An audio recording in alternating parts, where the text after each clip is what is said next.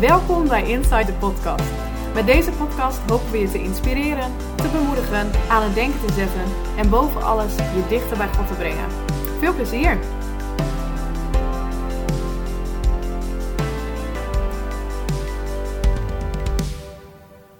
Hallo. Hi!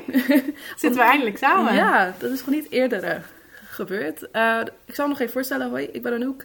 En ik doe vooral de socials uh, bij Insight. En nu dus ook de podcast. Samen Ja. met Marijke. Yes, ik zing bij Insight en eh, ik doe eh, de podcast. We zijn bezig met een EP aan het schrijven, daar help ik ook mee. Dus eh, Ja, ik bezig. ook. Niet qua muziek of zang, want dat moet je niet aan mij over verlaten. Maar ik maak de docu van het schrijven van de EP. jij bent echt heel benieuwd. Ja, ik ben ook zelf heel benieuwd. Maar dat komt vast helemaal goed. Hopen we maar dan. We gaan het vandaag hebben over onze getuigenissen Mhm. en waarom wij geloven. Eh, hier is al een deel 1 van, gemaakt door S- Stefan en Jolet. Ehm, en wij dachten, we willen eigenlijk nog wel vaker dit soort getuigenissen delen. We zijn met best wel veel mensen van Insight, dus we vinden het ook leuk om allemaal, of nou ja, misschien niet allemaal, maar voor het grootste deel allemaal onze getuigenissen te delen. En hoe zij dat eigenlijk hebben gedaan eh, de afgelopen keer was eh, in drie onder- onderwerpen. Dat was de eerste ontmoeting met God, bijzondere gebeurtenissen die wij met God hebben meegemaakt en bijzondere gebeurtenissen die we van anderen hebben gehoord. En we gaan dat lekker nadoen, want we zijn gewoon een beetje naapers vandaag. Dat is helemaal niet erg. Dat is gewoon een goed concept. Ja, dat is- ja, als zeker. toch? Zeker.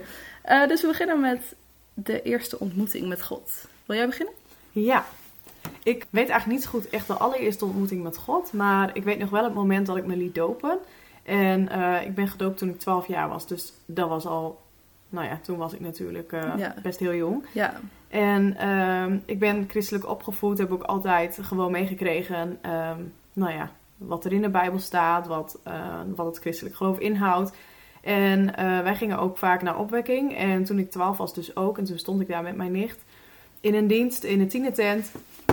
En eh, David de Vos sprak, geloof ik. Nee. En die had een ehm, preek over nou, stappen zetten en vooral nou, radicaal zijn voor Jezus. En dat wanneer je de keuze voor hem wilt maken, dat je soms letterlijk stappen moet zetten. En toen gingen we ook met de hele tienertent, ehm, nou, letterlijk stappen Oh naar ja, voren zetten, ja zeg dat, is maar. wel, dat is wel echt zo'n David de Vos eh, Ja. ding. Ja. Gewoon in praktijk brengen, zeg maar, wat je zegt en wat je doet. En eh, nou ja, dat was, was heel mooi. Mm. En eh, daarna natuurlijk de oproep van hè, als je voor je wilt laten bidden of als je de keuze voor Jezus wilt maken, dan mag je naar achteren gaan, mag je voor je laten bidden. Nou, ik durfde dat natuurlijk niet. Ja, je- je en- bent 12. Wat Ja. moet je dan? En mijn nicht durfde dat eigenlijk ook niet. En toen keken we elkaar aan en toen pakten we elkaars hand en toen wisten we, oké, we gaan nu gewoon naar achter. Dus toen eh, hebben we voor ons laten bidden en toen, eh, ja, heb ik ook de keuze gemaakt om het te laten dopen samen met haar. Dus dat was heel erg leuk en heel erg mooi. Ja, ik denk ehm, dat dat voor, de, nou, de eerste ontmoeting niet per se, maar gewoon dat ik echt ja, dat je bewust het echt voelde. ja, wist Mhm. van, oké, God heeft mij gekozen en nu, is, nu moet ik voor hem kiezen. En dat wilde ik ook oprecht, zeg maar. Dus Ja. ja, ja Ja, dat is denk Daar ik ook wel het. een beetje het verschil tussen zeg maar, opvoeding en keuze. Ik denk, je kan er wel mee Ja. opgevoed zijn, maar dat is toch heel anders dan als je zelf op een gegeven moment door hebt van... ja, precies. En de verhalen ken ik natuurlijk wel, want eh, Mhm. nou, op de zonneschool hoorde je die Ja. en op school hoorden we ze natuurlijk ook. Ja, En we zaten bij elkaar op de basisschool en Doek en ik, dat... We weten dat we dezelfde verhalen ja. hebben gehoord. dus op een gegeven moment ken je die en dan kun je die echt dromen. Dus inderdaad, eh, voor mij en voor heel veel tieners geloof ik, is opwekking echt gewoon fijn. Zodat je weet van, ik ben niet de Mm. enige die gelooft. En ja, dat moment was echt voor mij eh, dat ik gewoon bewust de keuze zelf maakte van, oké, maar dit is echt wat ik wil en Ja. waar ik achter sta en waar ik in geloof. ja mooi. En die van jou, Ja. jouw eerste ontmoeting met God. Ja, mijn leeftijd was precies omgekeerd, 21 toevallig. ja, ook weet je, ik ben er niet per se mee opgevoed. Mijn ouders waren verder niet christelijk, maar mijn eh opa en oma wel. Dus die, ze waren wel altijd heel erg sterk van eh, christelijke basisschool en middelbare school en alles. Dus daar heb ik wel natuurlijk wel heel veel gehoord Mhm. en gezien. En ik wist ook van jou, weet je, jij was eigenlijk al heel jong best wel actief, zeg maar, in de Ja. kerk ook. En, eh, en, en Jolet ook. En dat kwam bij mij pas op mijn 21ste. En toen liep ik stage bij Beam. En dat is de die jongere tak van de evangelische omroep. En ik liep daar eigenlijk stage een beetje bij toeval. En het was ook dat ik daar gewoon kwam en dat ik zei van, nou ja, ik geloof niet. Ehm, maar is dat erg? Terwijl ze van nee, dat is prima als je maar, maar het respecteert. En ik was zo van ja, ik ken superveel mensen, mensen die christelijk zijn. Ik eh, vind het prima, weet je wel, maar maakt het ook niks uit. Maar ja, eigenlijk al vrij snel vanaf het begin dacht ik, oh, wacht even. En ik weet nog wel, toen was ik bij een dienst van ehm, de Stadskerk van, van Kingdom Culture. En ik was daar eigenlijk voor een interview. Ik mocht iemand daar interviewen voor Beam. En ze was van, oh, je moet ook bij de dienst blijven. Ik zo, ja, is goed, ik, ik blijf wel. En toen werd ik op een gegeven moment tijdens um, So Will I van Hillsong... Ja. Die, uh, die, die deden en ik werd ineens helemaal warm. En ik begon helemaal te, te shaken, weet je wel. Oh. Maar toen dacht ik zo van, ja, ik weet niet wat het is. Dus ik ook, ik dacht, ging naar huis. Ik dacht, ik ging naar huis. Ik dacht echt van, hier gaan we het niet meer over, hebben. Hier gaan we niet meer over nadenken, weet je wel. Ik dacht echt, wat is dit? En toen, nou, twee weken later was ik bij een dienst van Insight. En toen gebeurde het weer. En toen dacht ik van, ja, nu moet ik wel... Nu moet ik het wel gewoon gaan accepteren van, dit is wel iets, weet je wel. En toen heb ik met jou toevallig en Jolette heb ik een heel lang eh, gesprek gevoerd na afloop. Mhm. Huilend, tuurlijk. Altijd huilend. En... Eh, en Gelukkig hebben we Jolette. ja, dat is ook echt niet blijft altijd cool. Maar ja, dat was voor mij wel echt de eerste ontmoeting. En eh, toen, there was no turning back. toen was het... Amen. ja, Ja. en nu, nu ben ik hier. Dus ja, dat is nu twee jaar geleden. Tweeënhalf jaar geleden. Ja, mooi. Ja, ja dat was ook eh, wel een mooi, mooi moment. Bijzonder om te zien inderdaad wat, eh, wat God doet. Ja, ook terwijl je het helemaal niet... Zeg maar, ik stond er op, op zich wel open voor, maar... Het was niet dat ik erom had gevraagd of zo, snap je? Dat Nee. je God vraagt van, hé, hey, laat zien dat u er bent of zo. Ik was daar echt gewoon puur... Ik, ik was op dat moment ook heel nuch, te nuchter voor haast. Ja. Dat ik daar stond van, oh, ik werd warm van binnen, mijn been trilde, maar het zal vast wel niks zijn, weet Ja. je wel. Maar uiteindelijk dan merk je toch wel van, dit is wel meer dan, eh, dan wat ik dacht.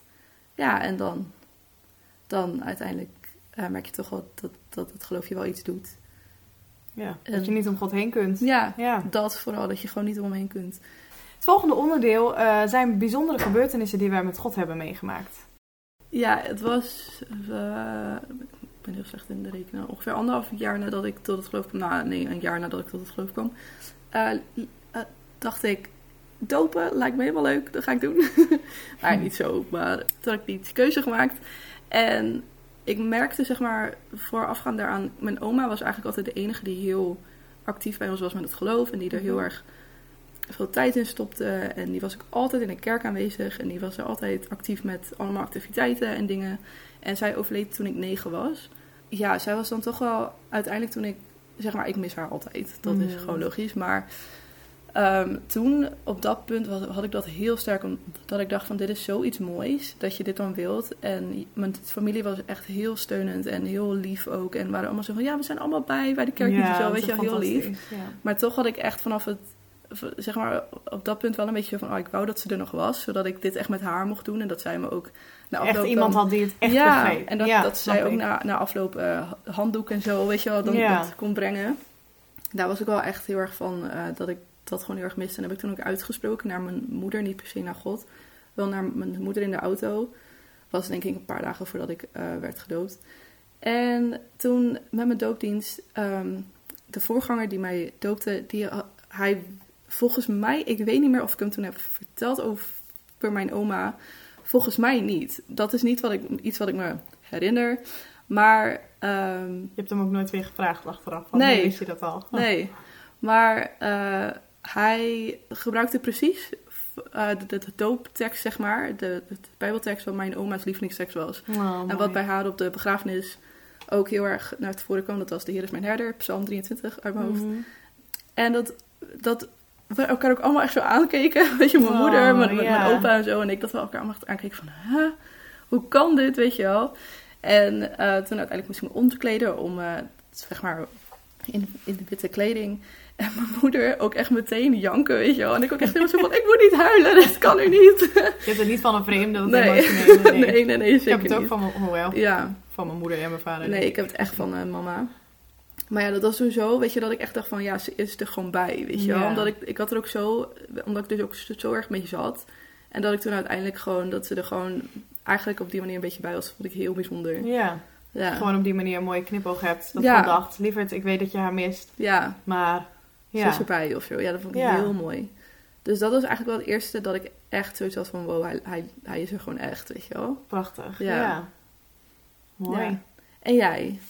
Ehm, nou, ik mo- moest even nadenken, want ik had eh, nou, best wel veel dingen. Ik, toen ik eh, tiener was, ehm, ben ik ook een paar keer naar Teen Street geweest. Dat is ehm, vaak in Duitsland een conferentie, zeg maar, voor nou, tieners Was dat in van... Duitsland? Ja, Oh, dat wist ik helemaal niet. ja, internationaal is het ook. Dus Oh. echt, eh echt superleuk. De diensten zijn allemaal in het Engels Ja. ook. En je, nou ja, de helft loopt daar rond met een koptelefoon met vertaling. En de andere helft die denkt, ik kan heus wel Engels. En krijgt dan de helft niet mee van de preek. Omdat je Hilarisch. 12 tot 17 bent. Maar Oh. eh, nee, het was echt fantastisch. Dat je daar met duizenden jongeren of tieners zeg maar echt eh, zit. En ja, heb je een hele week is dat. En diensten en stille tijd. En gewoon workshops. En nou, gewoon fantastisch zeg Mhm. maar. En ehm, nou, daar heb ik wel veel bijzondere dingen meegemaakt. Dat ik, eh, ja, je bent dan ook zeg maar een hele week Mm. bezig met, ehm, nou, bijbel lezen en, en met je groepje erover praten. En ehm, nou, als tiener kan er van alles spelen in je leven. Dat was in mijn, mijn leven ook zo. En tijdens één dienst toen, eh, nou, had ik niet, nou, kon, ik kon niet echt aanbidden, zeg maar. Ik zat een beetje op slot. Ik ben natuurlijk ook moe, je slaapt daar niet Mm. veel. En als je mij kent, weet je dat ik echt niet goed Nee. tegen weinig slaap kan. dus eh, het was, je hebt zeg maar 's ochtends een dienst en dan wordt er een preek gegeven. En s'avonds dus echt gewoon, eh, nou, vooral aanbidding, zeg maar. En eh, dat was dus een avond en er was, was aanbidding en ik was een beetje gefrustreerd en ik moest ook heel erg huilen. En op een gegeven moment, nou, het is daar allemaal heel erg warm, het is midden in de zomer, dus ik ging zitten daar op de grond. En eh, ik was heel erg aan het huilen en was van alles wat op dat moment speelde, Ja. waar ik heel verdrietig om was. En ehm, nou, het- ik kreeg een beeld en ik geloofde daar niet zo in, in beelden of dingen die je Ja. kunt zien of wat dan ook. En eh, toen kreeg ik een beeld van een deur die dicht was. En ik kon, ik zag de klink, maar ik kon er gewoon niet bij. Nu ben ik sowieso niet groot, maar Nee. de deur herkende ik. En eh, ik kon hem niet open krijgen, dat lukte niet, zeg maar. En toen kwam er een vriendin naar me toe en die, ehm, die bad voor mij. En toen zag ik een hand die die deur opendeed. En toen ging een deur op een kier. Nou, ik kan bijna wel weer janken als ik eraan denk. en die deur ging op een kier en daar kwam heel veel licht achter weg. En toen was ik helemaal in war. Ik dacht, wat is dit? Wat betekent dit? En ehm, nou, heel bijzonder en heel mooi. En nou, die avond was voorbij en dan denk je erover na. En toen kon ik het op zich wel plaatsen met de dingen die Mm. in mijn leven waren, zeg maar. En een jaar daarna, dus het is elk jaar en ik ging ook bijna elk Ja. jaar. Toen eh, was ik dus weer bij Teen Street, weer zo'n avonddienst. En toen was het een dienst, nou, was ik gewoon moe, maar ik voelde me prima. Was verder niks aan de hand. Nou, gewoon lekkere Gewoon, dienst, ja. gewoon prima. En toen kwam de spreekster, je hebt een stel die daar spreekt. En toen kwam de spreekster, die kwam ehm, op het podium. En dat was niet echt normaal. 's ochtends kwamen ze natuurlijk wel Ja. voor de preek, maar s'avonds was het vooral dus aanbidding. Nou, toen kwam ze op het podium en toen eh, zei ze dat ze een beeld had gekregen voor iemand uit de zaal. Nou, dan denk ik, krijg ik altijd een beetje kriebels. Denk ik, ja, zal wel zeker voor Mm. één iemand speciaal in de zaal. En toen vertelde ze dat ze een beeld had van een deur waar licht achter weg kwam. En toen ging er al een schok doorheen. Toen dacht ik, Dan zit je echt zo met je heb ik hart vorig in je jaar gehad, maar ik dacht, het kan niet. Ik heb het helemaal niet nodig. Ik voel me prima. Ik heb een hartstikke mooie week. En toen vertelde ze dus, nou, ze beschreef gewoon precies hetzelfde wat ik het jaar daarvoor had gezien. En eh, toen zei ze van, nou, die deur mag open nu. Hij mag helemaal open en je mag echt helemaal nou, ontvangen en kijken, zeg maar, wat er achterweg komt. Nou, weer janken natuurlijk. Toen dacht ik, oh, dit gaat, gaat echt over mij. Mm. En toen ik thuis kwam, waren er ook oprecht dingen veranderd, zeg maar, in mijn leven. Natuurlijk niet gelijk ehm, Nee, niet dat het natuurlijk. totaal drastisch veranderd was. Mm. Maar wel dat ik nou, veranderingen zag in nou, relaties die ik op dat moment had, zeg maar. Dus dat was fantastisch. Dat Ja. ik echt dacht, wow, dat God uit al die Mhm. duizenden tieners, terwijl ik me prima voel, toch denkt van, nou, hè, Marijke, je hebt het nodig Ik moet toch even wat zeggen. Ik moet dat tegen jou zeggen en dat doe ik Ja. op deze manier. Ja, vond ik prachtig. Ook omdat ik een beetje sceptisch was over Ja. wanneer mensen zeiden van, hè, als je een beeld ziet of... Ja, er zijn vast ook mensen die dit luisteren die nu sceptisch zijn. Maar ja, dat was voor mij echt zo duidelijk dat ik gewoon wist... Oké, God, God leeft, God is er en, en God wil een persoonlijke relatie met jou. En ja, Ja, heel mooi. ja, prachtig. Ik word ook elke keer weer emotioneel altijd als ik eraan denk. Maar eh, Oké, dan hebben we natuurlijk nog het derde onderwerp. En dat is gebeurtenissen die je van anderen hebt gehoord. Eh, die vond ik wel lastig, want ik, ik kan me nu niet zo snel iets bedenken, zeg maar. Daarom eh, mag jij als eerst. maar ik, Heb je wel iets? ja, volgens mij? Oh. volgens mij eh, komt het toch goed. Oké, nou. ehm, het is een verhaal wat eigenlijk ook weer over mij gaat toen ik als baby was. Ehm, maar het is eigenlijk een getuigenis van mijn moeder. Ze heeft hem zelf ook wel eens opgeschreven. Vertellen lukt haar eigenlijk niet, omdat ze altijd weer emotioneel Ja. wordt en het dan liever niet vertelt. Wij hebben, wij hebben echt emotionele moeders. Ja, wij kunnen dus ook echt niks Ja, aan doen. Ik ben nee. ook van beide kanten belast. Dus. Mm. Maar ehm, toen ik eh, een paar dagen oud was, toen werd ik echt heel ziek. Mijn darmen zaten verkeerd om. En Mm. eh, nou ja, de artsen hadden eigenlijk gezegd dat ik het niet zou overleven. En ehm, op een gegeven moment, eh, nou ja, als je babytje ziek wordt, dan maak je je sowieso al zorgen. Ik was het Mm. derde kind, dus mijn moeder wist wel hè, dat het normaal is dat babytjes koorts krijgen. En dat ze heel snel ziek kunnen worden, maar ook vaak heel snel weer genezen. Ja. En dat het allemaal vrij onschuldig is. Maar ze had gewoon een gevoel van, nou, dit is niet goed. Mijn dochter is echt heel ziek. En eh, ze had al de arts gebeld. En die had gezegd, nou, hè, waarschijnlijk gewoon een griepje. En dan gaat het rond. En niet te druk maken. En ehm, toch, toch dacht ze, dit klopt niet. Dit klopt niet. Er is iets mis. En ehm, nou ja, ze had eerst maar akkoord gegeven. Ze was een jonge moeder. Ze dacht, hè. eh, nu klinkt het net alsof ze tienermoeder was. Dat was niet. Ze was 28 toen ze mij kreeg. Maar ze voelde gewoon aan, dit klopt niet. En eh, nou ja, je kunt je voorstellen, daar word je heel moe van. Als babytje slaap je. Als Ja. je net moeder bent geworden, moet je ook veel slapen. Maar ze durfde dus niet te slapen. Want ze had echt het idee van, als ik nu slaap, als ik mijn ogen dicht doe, dan sterft mijn dochter. En dan, daar kan ik mezelf nooit vergeven. En ehm, toen kreeg ze heel sterk het gevoel, of eh, een stem in haar hoofd, zeg maar, die zei van... Je moet bidden om een engel die Marijke gaat beschermen. En eh, dan kun je rustig slapen. En mijn moeder, die geloofde niet zo in engelen. Jawel, in engelen, zeg maar, wat er Ja. in de Bijbel stond, dat geloofde ze. Maar ze had niet het idee van, nou, dan kunnen engelen nu nog steeds ehm, voor ons ook dingen doen, zeg maar. Alleen toen wist ze dus van, nou ja, dit kan niet een gedachte van mezelf zijn, want ik geloof daar helemaal niet in. Dus ik zal er maar voor bidden. En toen heeft ze ervoor gebeden. En toen eh, zei ze, ik heb nog nooit zo goed geslapen en zo rustig en diep geslapen. Omdat ze gewoon wist van, nou, er is iemand die de wacht goed. houdt over mijn dochter terwijl ik slaap, zeg maar. Ja, Oh, heel mooi. ja. Ja, maar het lijkt me ook eng als dat, als dat je overkomt met je Ja. eigen kind. Lijkt me heel heftig. Ja, lijkt me vreselijk. Ik heb een fantastisch nichtje nu. Ja. En die had laatst ook koorts. Gewoon heel logisch. Baby's hebben dat heel Mhm. vaak. Maar je schrik je rot steeds. Je denkt echt, oh help, straks is er Ja. iets ernstigers. Of ja, Ze, ze zijn, ze zijn ook zo klein en te fragiel. Ja. En als er dan iets gebeurt, gewoon een koorts of een griepje, dan... Het, het, is gewoon zielig. Ja, het, het Ja. lijkt ook meteen zo heftig, weet je. Omdat het echt zo'n klein, iel babytje, weet je wel. ja. Maar goed, Ja, ze heeft dus nog nooit zo goed geslapen. En eh, En jij, jij bent er nog steeds. ja, dat Ja. eh, zeiden zelfs de artsen van, dat is een wonder. Want mm, nou, ze dachten dus omdat de arts, huisarts Mhm. is, zei er is niks aan de hand. Eh, was ik langer dan 24 uur dat er niks door mijn darm heen was gegaan. Dus ze hadden gezegd van nou, dat kan niet anders dan dat het afgestorven is. Ja. Dus ze hadden gezegd, waarschijnlijk is er een groot stuk afgestorven. Dat moeten we eruit snijden en dan moeten we het aan elkaar naaien. En dan zal ze altijd last hebben van, nou ja, met eten enzovoort.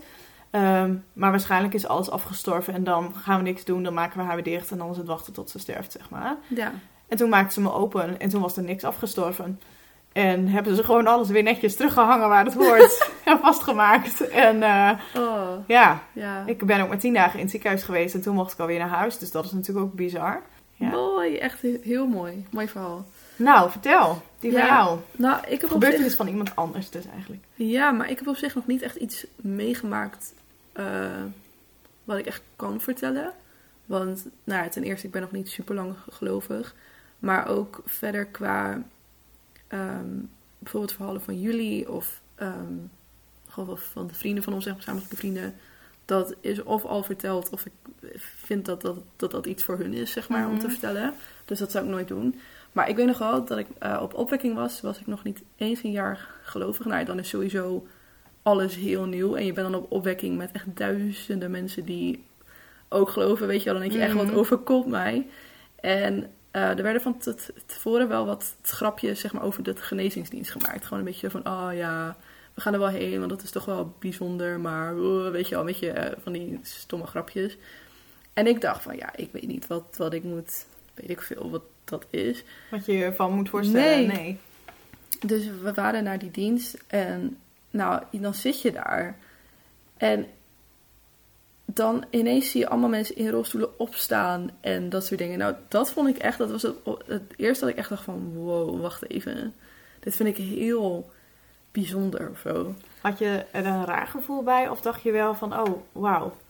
Nou, ehm, ik denk dat ik het zo, zeg maar, heftig vond, omdat ehm, als je, zeg maar, dan daar staat als, als, als spreker, zeg maar, spreker, dan ben je heel intens. Mhm. Die man was ook echt aan het schreeuwen en Ja. alles. En ik snapte dat erbij hoort, zeg maar nu. eh, ik heb dat al vaker nu gezien en zo. En dan weet ik wel dat dat gewoon echt een ding is niet hoort. altijd geschreeuwd te worden Nee. om iemand te Maar. Maar dat, ja, dat moment was er gewoon heel mensen veel zijn gewoon geschreeuw. heel en, enthousiast. En, ja, ja. en ik vond het best wel heftig, best wel intens. Dat ik echt dacht van, wow, wacht, wacht even. En ik vond het allemaal, het was zo'n heftige indruk. Echt, ik zag van alles gebeuren. En ik heb na afloop, ik was gewoon eerst echt gewoon een uur stil. ja. Ik zat echt gewoon een uur echt gewoon stil. Ik dacht echt van, wat Alle indrukken heb ik net gezien? Ja, en dat, Ja. toen dacht ik wel van, wow, er kan echt heel veel gewoon gebeuren. Ja, God is echt zo groot. Ja, dat, Ja. Vond, ik, dat vond ik wel echt heel mooi. Maar verder, echt perso- persoonlijke verhalen. Ik vind dat ten eerste dat het, wat ik weet, dat dat niet aan mij is om te vertellen.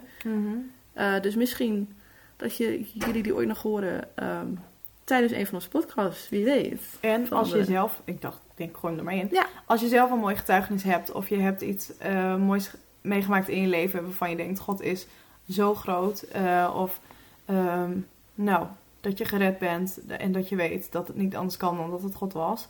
Ehm, stuur ze in of Ja. eh, stuur een berichtje en dan eh, vinden we het ook leuk om jullie in de podcast terug te horen. Ja, je mag ook altijd zelf eh, iets vertellen. We snappen ook wel dat het, als je gewoon op het podium staat bij Inside bijvoorbeeld, dat je dat net iets te spannend vindt.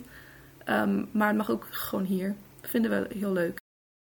Na al die prachtige getuigenissen, eh, tijd voor iets luchtigs. We hebben weer de dilemma's namelijk. Yes. En er staan weer een aantal mooie. Ehm, de eerste is voor jou. Geloven vanuit je opvoeding of veel later tot het geloof komen? Ja, dat is een beetje wat van ons, hè? Ja, Daarom heb ik hem er ook in gedaan. Ehm, ik zou. Kijk, ik zou niet veranderen hoe het nu is gegaan. Want zoals het nu is gegaan, vind ik prima. Maar ik heb wel soms dat ik voor alle van jullie hoor, bijvoorbeeld van over de jeugd en over Teen Street, maar ook over zondagschool en alles. Dat ik daarin wel denk van, oh, dat had me wel leuk geleken om dat ook mee te maken. Maar het is niet dat het een heel groot gemis is in mijn leven of zo. Dat is meer gewoon zo'n ding van, hé, hey, dat was wel leuk geweest. ja. Dus zoals het nu is gegaan, vind ik echt helemaal prima. En ik ben er ook heel blij mee. Maar als ik dan mag kiezen, dan wel opvoeding. Ja? Ja. Ja. En is soms ook wel, kijk, wij gaan best wel naar een kerk waar heel veel het families zitten. Ja. Als ik ook, Ongeveer mijn hele familie. als ik zeg maar eh insight moet uitleggen aan mijn ouders, dan is het echt, oké, dat is de broer van die en die is dan weer getrouwd met die. Oh, en die heeft ook nog een dochter, zeg maar inside cares, jongens, inside cares. Ik moest aan mijn ouders uitleggen wie, hoe dat allemaal in elkaar zat. Iedereen was wel familie van Hoe lang iemand. duurde het? Heel lang. Die is getrouwd met die en dat was dus Ja. de broer van die. En daardoor zijn die en die dus ook familie. Ja, en oh, dit zijn de dansers. En dan is eentje is dan weer de dochter van die. En dan is die weer getrouwd met die. En dan is die weer getrouwd met die. Ja. En nou, zo ging het al aan één stuk door. En ik ben dan wel, zeg maar, in mijn eentje dan in, in, in de kerk. Ehm, en dan heb ik soms ook wel eens dat ik denk, oh, lijkt me wel leuk. Maar weet je, eh, wat niet is, dat kan nog komen. Dus wie weet. Daarom. Ja. Precies. En jij, wat, wat zou jij kiezen?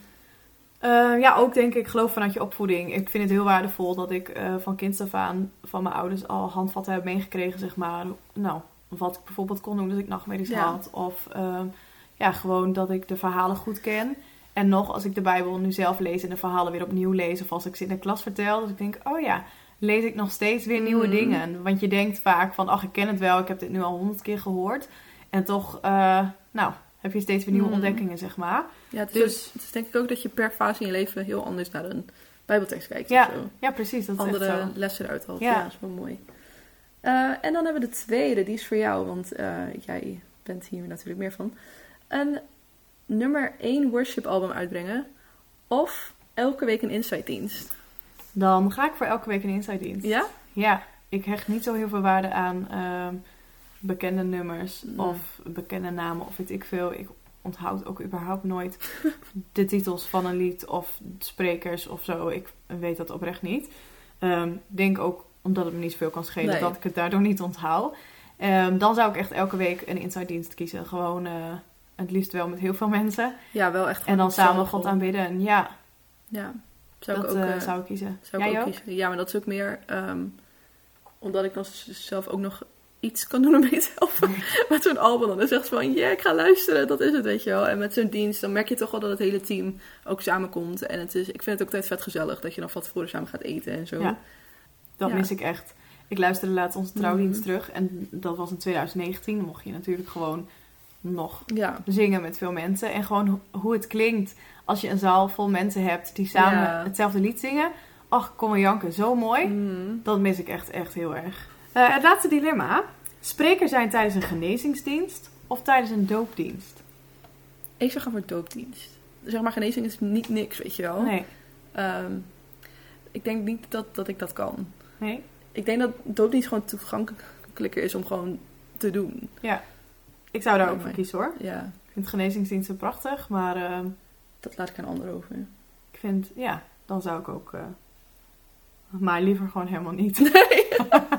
Liever Is dat ook kijken. een optie? Liever gewoon, gewoon kijken. ja. Just smile and wave.